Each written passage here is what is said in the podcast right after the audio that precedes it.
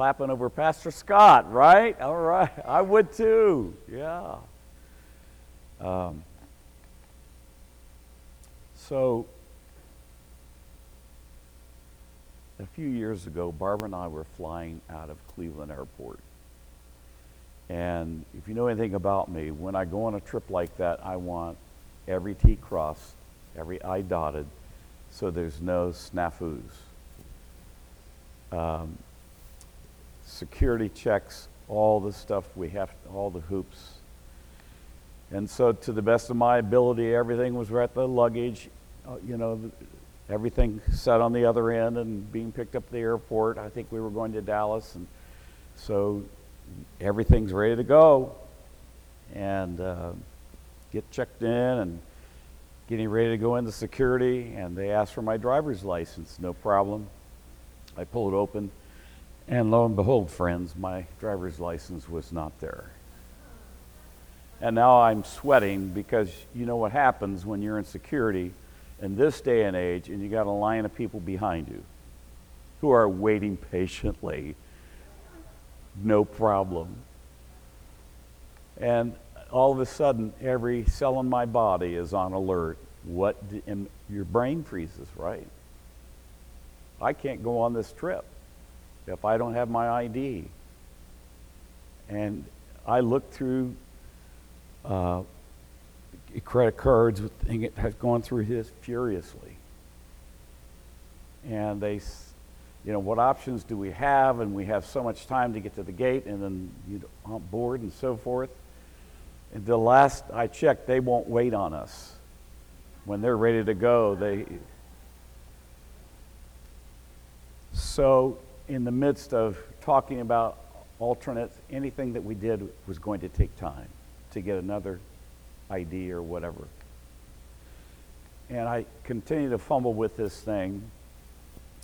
And in this wallet, there is a little compartment stuck back here in the back. And lo and behold, I didn't know I had this in here. I have this in here. This is my old driver's license. I'll be I was handsome then. Anyway, uh, just kidding. Just having a little fun. Anyway, that's where my license was. And all of a sudden, I did what some of you probably would have done. Whew. The cold sweat, everything stops. I show them my ID. We were on our way. But you see, they would not let us gain access to a restricted area until we had the appropriate credentials. Doesn't that sound like the law yeah. and the Holy of Holies, and we simply don't have access to the presence of God like Moses did when they were crossing the desert? And all the restrictions that go with it. I sometimes concerned that maybe we know that we have access to Jesus Christ. Sing, worship, write, speak, teach, but to absolutely believe that and embrace it so that we can encounter the presence of the living God in a very intimate way because we are a culture that has learned through technology to do so much for ourselves. Nothing wrong with that as long as that doesn't replace our belief that God can do greater things. Right? In the New Testament church, they lived in some pretty turbulent times. to me, the book of Acts is it just it jazzes me when I read it, even when I see all the adversity and Stephen gets stoned, and but he looks up and it, eh, I thought I just dropped my license, and I said that'll do good the next time I go to fly. So, in the book of Acts, we come upon a section where the New Testament church was really going to be tested. There's adversity. Obviously, the Jewish rulers, the Sanhedrin, Sanhedrin, however you want to pronounce it, the Jewish court of the day ruled the land. They don't like Jesus Christ. They try to kill him. They try to put out the story that he resurrected from the dead. Peter and John and the other disciples are actively out preaching that word. They get upset. Peter heals a man who's crippled. They get called on the carpet for that. They're threatened. Don't you dare say any more about Jesus the Christ. And they said, Who do we obey, you or God? And so this is the type of thing that's going on. Now, I ran onto this clip by E.M. Bounds that helps set the tone for me that knowing that I have access, yet when I pray, do I pray like I have access? I know I don't deserve it. That's called grace. I know I'm being spared things that I deserve that I'm not getting. That's mercy. I'm experiencing God's love, grace, forgiveness on an ongoing basis. But do I really believe? E.M. Bounds said this what the church needs today is not more machinery or better, not new organizations or more novel methods, but people whom the Holy Ghost can use. People of prayer, people mighty in prayer. E.M. Bounds was great about addressing that particular area. Sometimes we've made prayer bigger than it's supposed to be in the sense of some certain strategy. And I understand there are strategies and there are different things that we can do. But, friends, it's simple communication with our Lord and Savior Jesus Christ. It's respectful. I listen to Him as well as I allow Him to speak to me. Uh, I'm sorry, and that I speak to Him. But, friends, these people had to depend on God as in perhaps no other time. We are seeing that again today. We're on unsettled times. Had a conversation with somebody just this morning between Sunday school and worship. When we were children growing up, would we have ever believed we'd have to keep doors locked and even people who are armed in some situations to protect ourselves as we come to worship?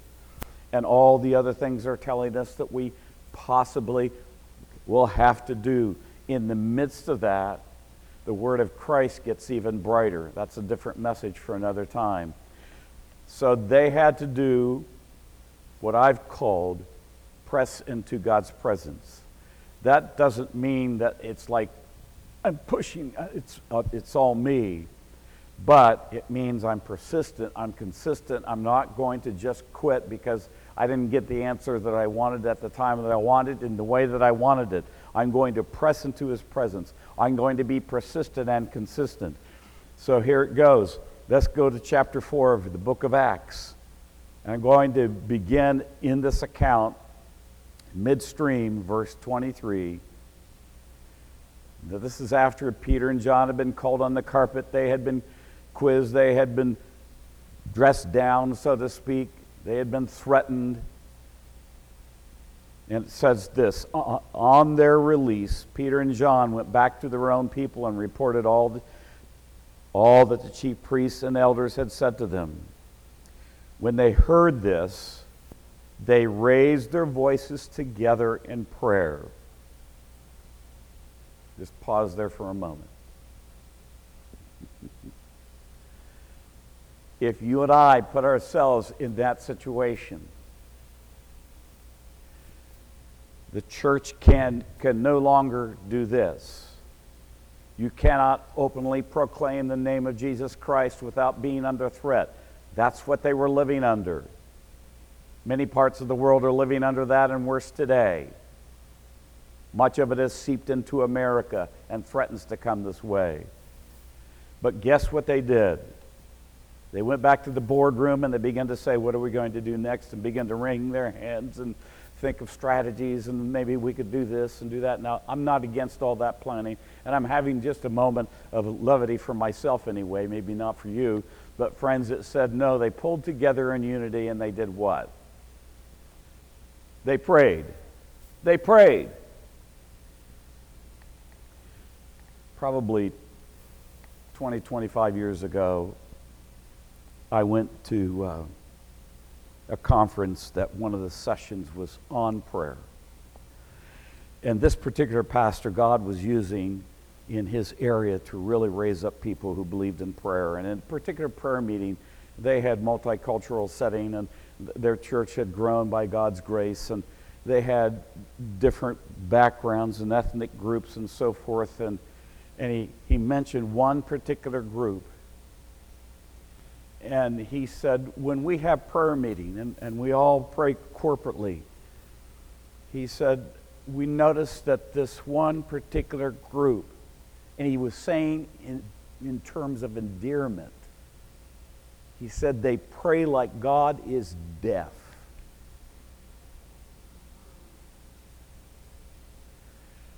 If, if we did that, we'd probably scare half the people out, right?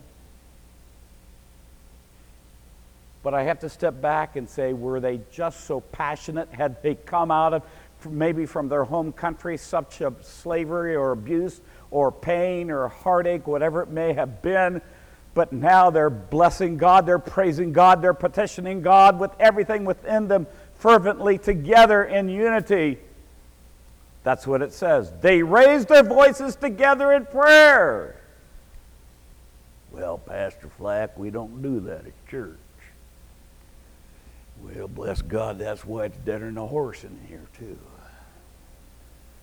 I mean, a cold horse, one that's going to the glue factory, you know. I can't talk like that. I, I do get scolded for talking like that. You know.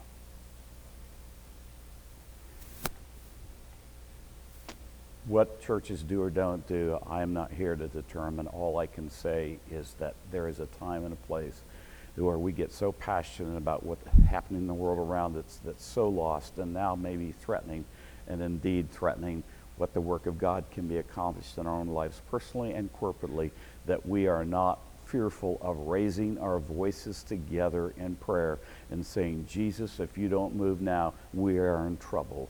We need more of you. We're hungry for more of you. We need to see the hand of God move in our lives personally and corporately. We need God in our community. Jesus, would you come? Their prayer went something like this. Well, it went like this according to verse 24 Sovereign Lord, you made the heavens and the earth and the sea and everything in them. You spoke by the Holy Spirit through the mouth of your servant, our father David. Why do the nations rage and peoples plot in vain? The kings of the earth rise up and rulers band together against the Lord and against the anointed one. Indeed, Herod and Pontius Pilate met together with Gentiles and the holy people of Israel in this city to conspire against your holy servant Jesus, whom you anointed. They did what your power and what you what and will had decided beforehand should happen.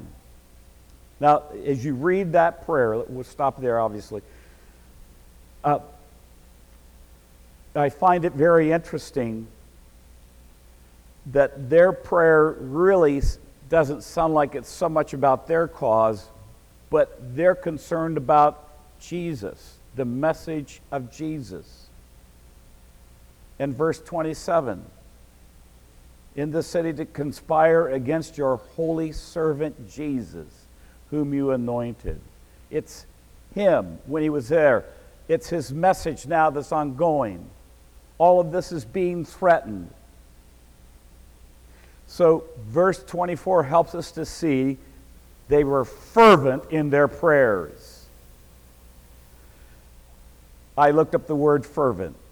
It's one that I'm so used to for decades, but fervent simply meaning having or displaying a passionate intensity. Having or displaying a passionate intensity. How is it that, and I love sports, I can go to a sports arena, wherever it is, especially football, and if the team I'm, I'm uh, supporting is winning, except when Ohio State plays Oregon.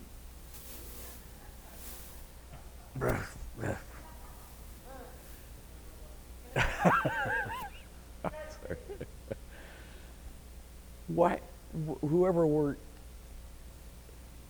cheering for, we can go in a place like that and yell to our horse.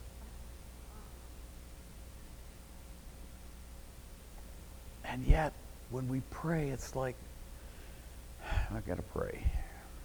I know I should pray. Well, that's exciting. And I, listen, folks, it's something I'm continuing to work on myself. Because I get so consumed with all the other things but when I have my intimate time with the Lord, do I have to raise my voice? Not necessarily, but there are time and a place to do that. But the more important thing is that I'm communicating with the Lord Jesus Christ, that I believe in Him, that I praise Him, that I worship Him, and that I trust every care, concern, the threat of the world around me. I trust it to Him. I'm not going to live my life wringing my hands and live in fear. I'm going to rather live in faith and walk this out by the grace of God. So they raised their voices and they raised their voices together and they, they petitioned the Lord. And then there's three parts in verse 29 that I see right off, kind of a threefold prayer. And it's, and it's simply this as they're raising their voices together, consider their threats. And then they prayed, enable your servants to speak your word and to do so with great boldness. Have you noticed how politically incorrect it is to do these things today? Right? But we're not picking on anybody. We know the adversary is working against us through whatever means he can. Instead, we say, Lord Jesus, enable you, us, your servants, to speak your word and to speak it boldly. And sometimes that's not saying a word because we want to get so defensive and we want to speak things and our opinion and all of this, and sometimes we stand back in silence. And other times we do speak up and we trust God for the right words. We've prayed, we've prepared, we're listening. And then the third part of the prayer is divinely, supernaturally intervene. Let's read verse 29 that we've been talking about. Now, Lord, consider their threats and enable your servants to speak your word with great boldness. Verse 30, this is one of those verses, pardon me, that jazz me, friends. This is their ask. This is their petition. This is what they're believing for. Stretch out your hand to heal and perform signs and wonders through the name of your holy servant Jesus. We're simply the vessels. What we've seen happen before, continue to do. Lord Jesus, what you did when you were on the earth, then the existence of the New Testament church and down through the ages, though we may not know about it, we believe your hand has been stretched out. And we're simply saying, stretch your hand out over the Elyria Church of the Nazarene. Come on not for the sake of signs and wonders, but for the sake of souls, that people will know Jesus.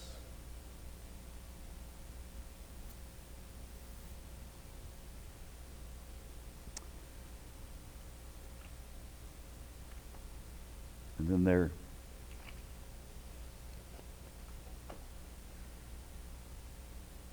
there's this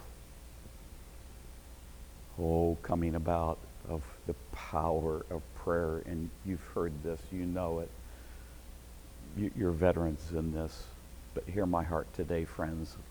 Look, please, to verse 31, where it said, after they prayed. Now, let's just pause there for a moment. We don't know how long they prayed. You know, when this is recorded by Luke, we don't know how long. Was it a all night prayer meeting. Was it five minutes? We don't know. The important thing was they were unified. They were raising their voices together. They're believing together. They're pressing into the presence of God. And it simply says, after they, they prayed. I used to tell the folks over at Sandusky, I want this. What happened here? I want this.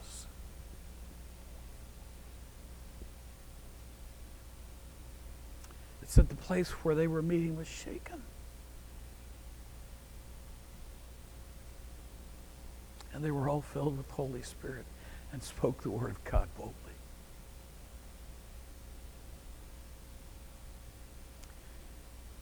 Well, Pastor Dave, was that a physical shaking? I, I don't know. May have been.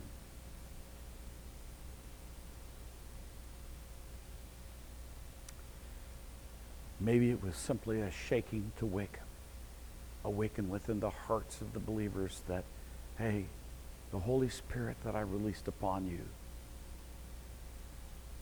when there were tongues like fire, that wasn't a one dose. The Holy Spirit is continually being made manifest to those who will receive it. I want to be a carrier of his presence. I want to be in the place where after they pray, the place was shaken. And whether that was a physical shaking or simply a spiritual, emotional, or a combination thereof, I don't know, friends. All I know is for sure the Holy Spirit came on that place and they spoke the word boldly and they were absolutely shaken.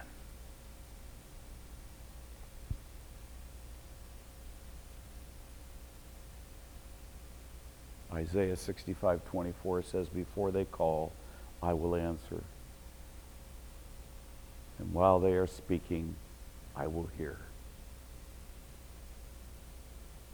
God moves on desperate, hungry people who humble themselves and are surrendered fully. And they're saying, Jesus, stretch out your hand for your glory and for the message of Jesus Christ and the power of the Spirit to be glorified. But Jesus, we need your touch. People are broken and hurting, both in and outside of the church.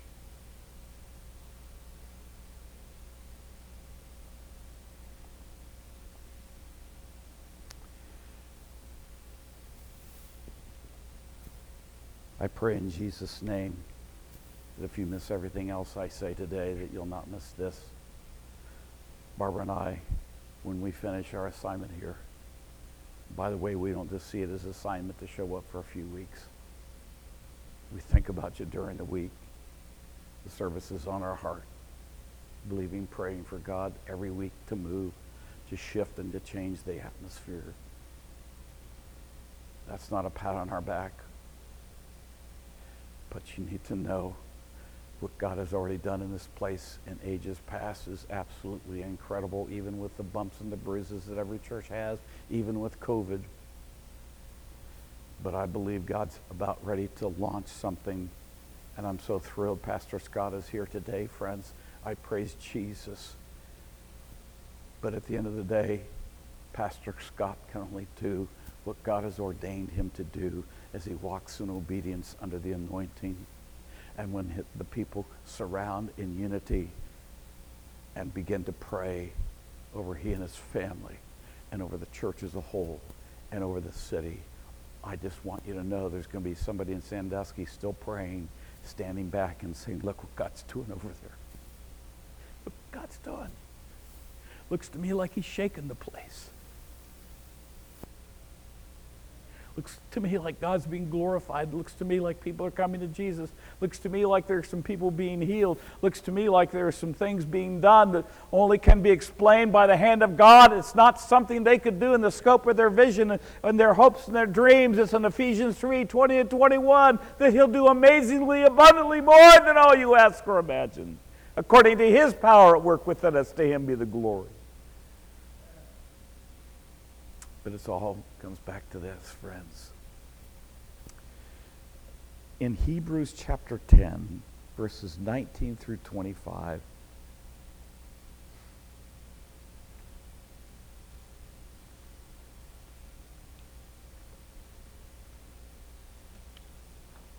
Hebrews chapter 10, verses 19 through 25. Therefore, brothers and sisters, since we have confidence to enter the most holy place by the blood of Jesus, by a new and living way open for us through the curtain that is his body, And since we have a great high priest over the house of God, let us draw near to God with a sincere heart and with the full assurance that faith brings, having our hearts sprinkled to cleanse us from a guilty conscience and having our bodies washed with pure water. Let us hold unswervingly to, to that hope, to the hope we profess. For he who promised is faithful. Friends, he's going to do it. We hold on. We, we're just unswerving in our belief in our faith and our hope in him. Verse 24. And let us consider how we may spur one another on towards love and good deeds, not giving up meeting together as some are in the habit of doing, but encouraging one, one another, and all the more as we see the day, capital D, approaching Christ's return. We have access. We have access. We don't deserve it, but we have access. You know, when you go to conferences, how they give you these badges. It gives you access into that particular conference. I've gone to a bunch of them over the years, and never once have I had somebody question. Well, I guess I've had them look at the badge before they let me into the auditorium or whatever. And uh, this is one of them, but I wish I had the badge that I'm going to tell you about. The conference was youth oriented, and I went along with, I, I can't remember, I think it was 12, 14 of us. And there were thousands upon thousands. I can't remember, but I think it was maybe seven or 8,000 people. Could have been more. I don't think less because there, every place you looked, it was a massive humanity in this arena.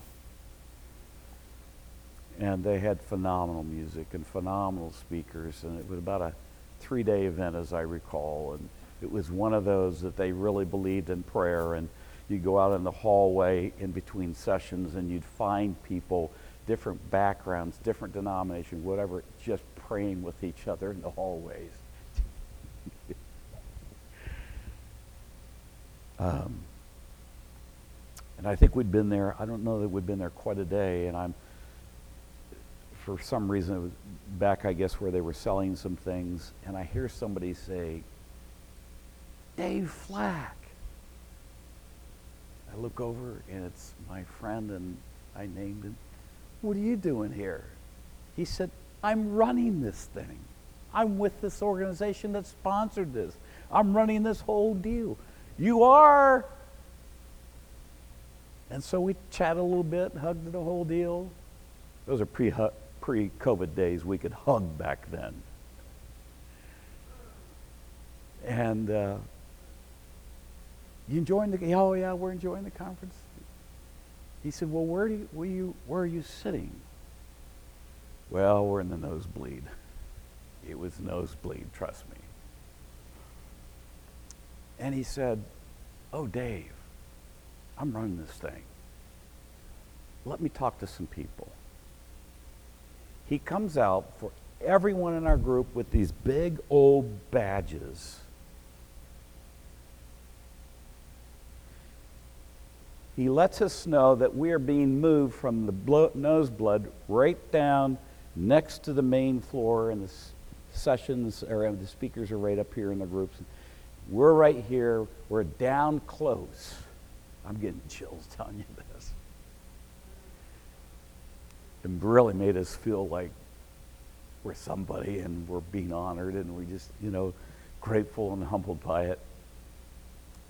And then he said, This badge will allow you any place. You can go backstage and meet with people that are going to sing or whatever. You can go anywhere you want to. This badge is a credential, Dave, because you're my friend and they trust me to do the right thing. You have access to any place in the arena and you have a special seating you have access. And that's what Jesus says. And sometimes I think we Christians feel like because we have debris on us, stuff of life, the enemy keeps taking us back to the cemeteries of past sins and mistakes and regrets. And so we're kind of like this all the time. Oh, bless God, I got the victory today. And Jesus says, No, I, I died on the cross for you. I'm no longer on that cross and I'm no longer in the grave. I'm at the right hand of the Father interceding for you even now. And I can set you free from sin and, and I can sever the chains of bondage. And you could be a brand new person. And we receive that and it's broken off of us and we're cleansed. And, and then we have other stumbles and troubles along the way. We go back and and so, through that experience over time, we get this idea that I no longer have access because I've dropped the ball too many times, I've been too big a failure, or I have got this in my life, and the enemy has seemingly had our ear more than Jesus has. Who says, The curtain has been rent in two from top to bottom. You have access to the Holy of Holies. If you'll only believe that and live that way, he says to the church and he says to me and you, it will change how you live. It will change how you see life. It will change when things get threatening around us because you're seeing through now the eyes of the one who died for us, resurrected from the dead, and right now intercedes for us. So, were the signs and wonders just for yesteryear? Not if I understand the scriptures correctly. Can we pull together and just say, God, we need Jesus in this house. You've been here all along with us. We've had high points and low points, but Jesus, as our new pastor and family are about ready to come, they're come, they're here.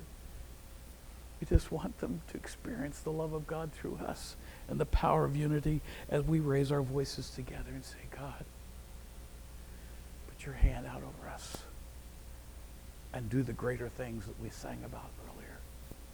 And let us be recipients of that. Will you stand with me, please?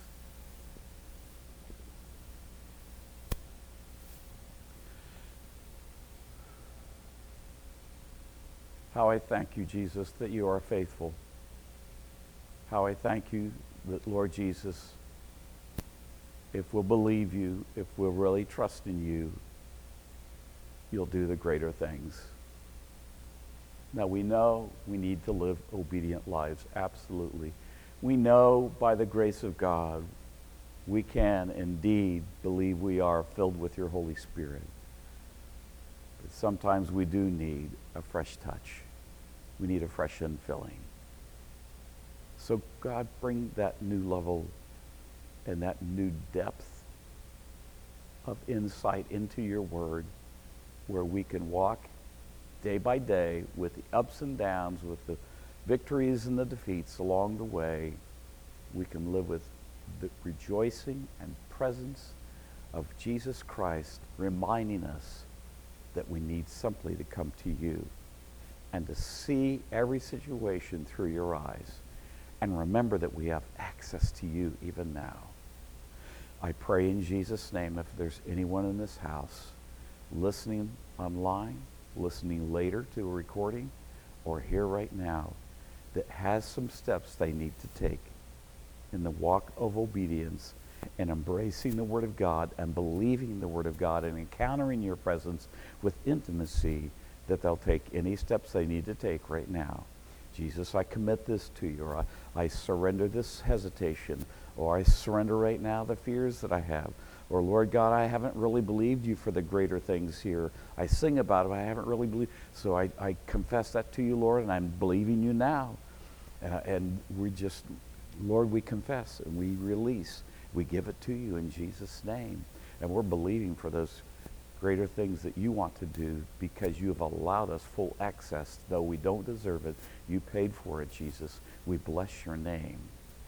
And then I pray, Lord God, one more time, if there's but one person that doesn't have clarity in their walk with Jesus Christ, maybe never accepted you as their personal Savior and Lord, or maybe they have and they've just, they've really stepped back and they're not living for you. And I'm praying in Jesus' name for anybody who hears this. They'll pray that simple but profound, life changing prayer that says, Jesus, I surrender all right now. I confess to you that I am a sinner and I need Jesus Christ in my life. And I invite you in. And I pray, Lord Jesus, from heaven to earth, that you will hear my heart as I confess and I believe in my heart that Jesus Christ is Lord. And I believe you come into my life and forgive me of my sin. And I am now your child by grace, by faith, in your name. So, Jesus, any who have prayed that prayer, anything like that in their heart, they're repentant, they're coming to you, may it be sealed with the Holy Spirit. Thank you, Jesus. Now I pray for a glorious balance of this day and a great week in you and your anointing to continue, in fact, to increase over this house. And may God be glorified in it. And we give you all the praise and the glory in Jesus' name. And again, all the people agree and say, Amen. So be it in Jesus' name. Amen. Can we give God a praise? Amen.